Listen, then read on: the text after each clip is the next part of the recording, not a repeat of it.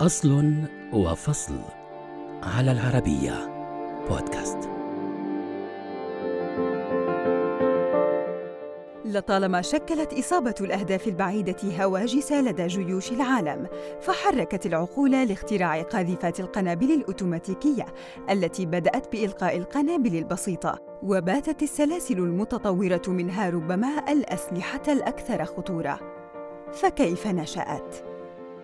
ظهرت فكرة إنشاء قاذفة قنابل يدوية في بداية القرن العشرين، وكان البريطانيون أول من فكر بذلك.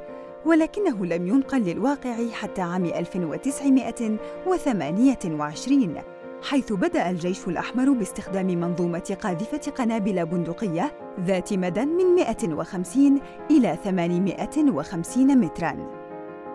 أما أول قاذفة قنابل آلية AGL فظهرت في الثلاثينيات بفضل ياكوف توبين وهو طالب جامعي من بيلاروسيا حيث كشف أثناء تدريب عسكري قدرته على إنتاج سلاح يرسل القنابل بطريقة أوتوماتيكية.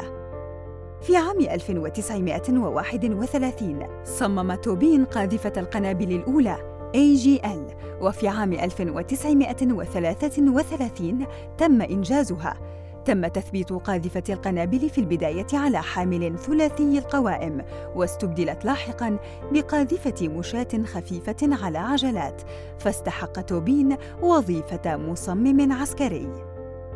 استخدم الاختراع الجديد في الحرب السوفيتية الفنلندية بنطاق محدود، كما تم إنتاج كمية جيدة منه للأسطول العسكري، لكن العمل عليه توقف بسبب تغيير الإدارة الداعمة للفكرة بالجيش، كما أن توبين اتهم بالتخطيط لإنتاج أنظمة أسلحة غير مكتملة تقنياً وغير مرضية، وأعدم رمياً بالرصاص في عام 1941.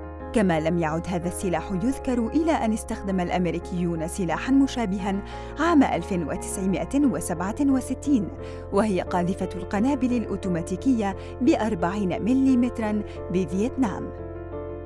كانت القاذفة الأمريكية MK-19 ثقيلة ويصعب التعامل معها، ومع ذلك كانت مثالاً لمصممي المدفعية اليدوية سريعة النيران في الدول الغربية، كما كانت سبباً في أن يعمل الروس على منتجهم القديم والخروج بتصميم قاذفة AGS-17 التي استخدمت في الحرب الأفغانية.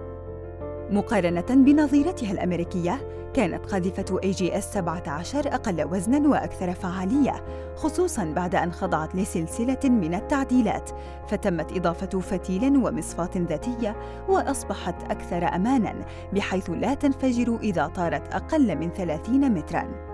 لم تنجح قاذفة AGS 17 بالمناطق الحضرية حيث لا يوجد وقت لسحب قاذفة قنابل وزنها رطلان. فتم العمل على تطوير قاذفة القنابل الأحدث AGS 30 التي تمتعت بمعدل إطلاق للنار أعلى بأربع مرات. شهدت القاذفة الجديدة رواجاً في سوق السلاح العالمية، وفي عام 1971 تم اعتمادها رسمياً من قبل الجيش السوفيتي حتى أربعين عاماً لاحقاً. في عام 1980 تم اعتماد قاذفة المروحيات A213P وهي عبارة عن قاذفة قنابل آلية AGS 17 موجودة في حاوية معلقة بطائرة مروحية. اليوم ومع توفر الإمكانيات التكنولوجية الحديثة ظهرت أنواع عديدة ومختلفة من قاذفات القنابل الأوتوماتيكية وربما أكثر خطورة من ذي قبل ولا سيما إذا ما جرى الحديث عن قاذفة القنابل النووية الروسية تو 22 ام 3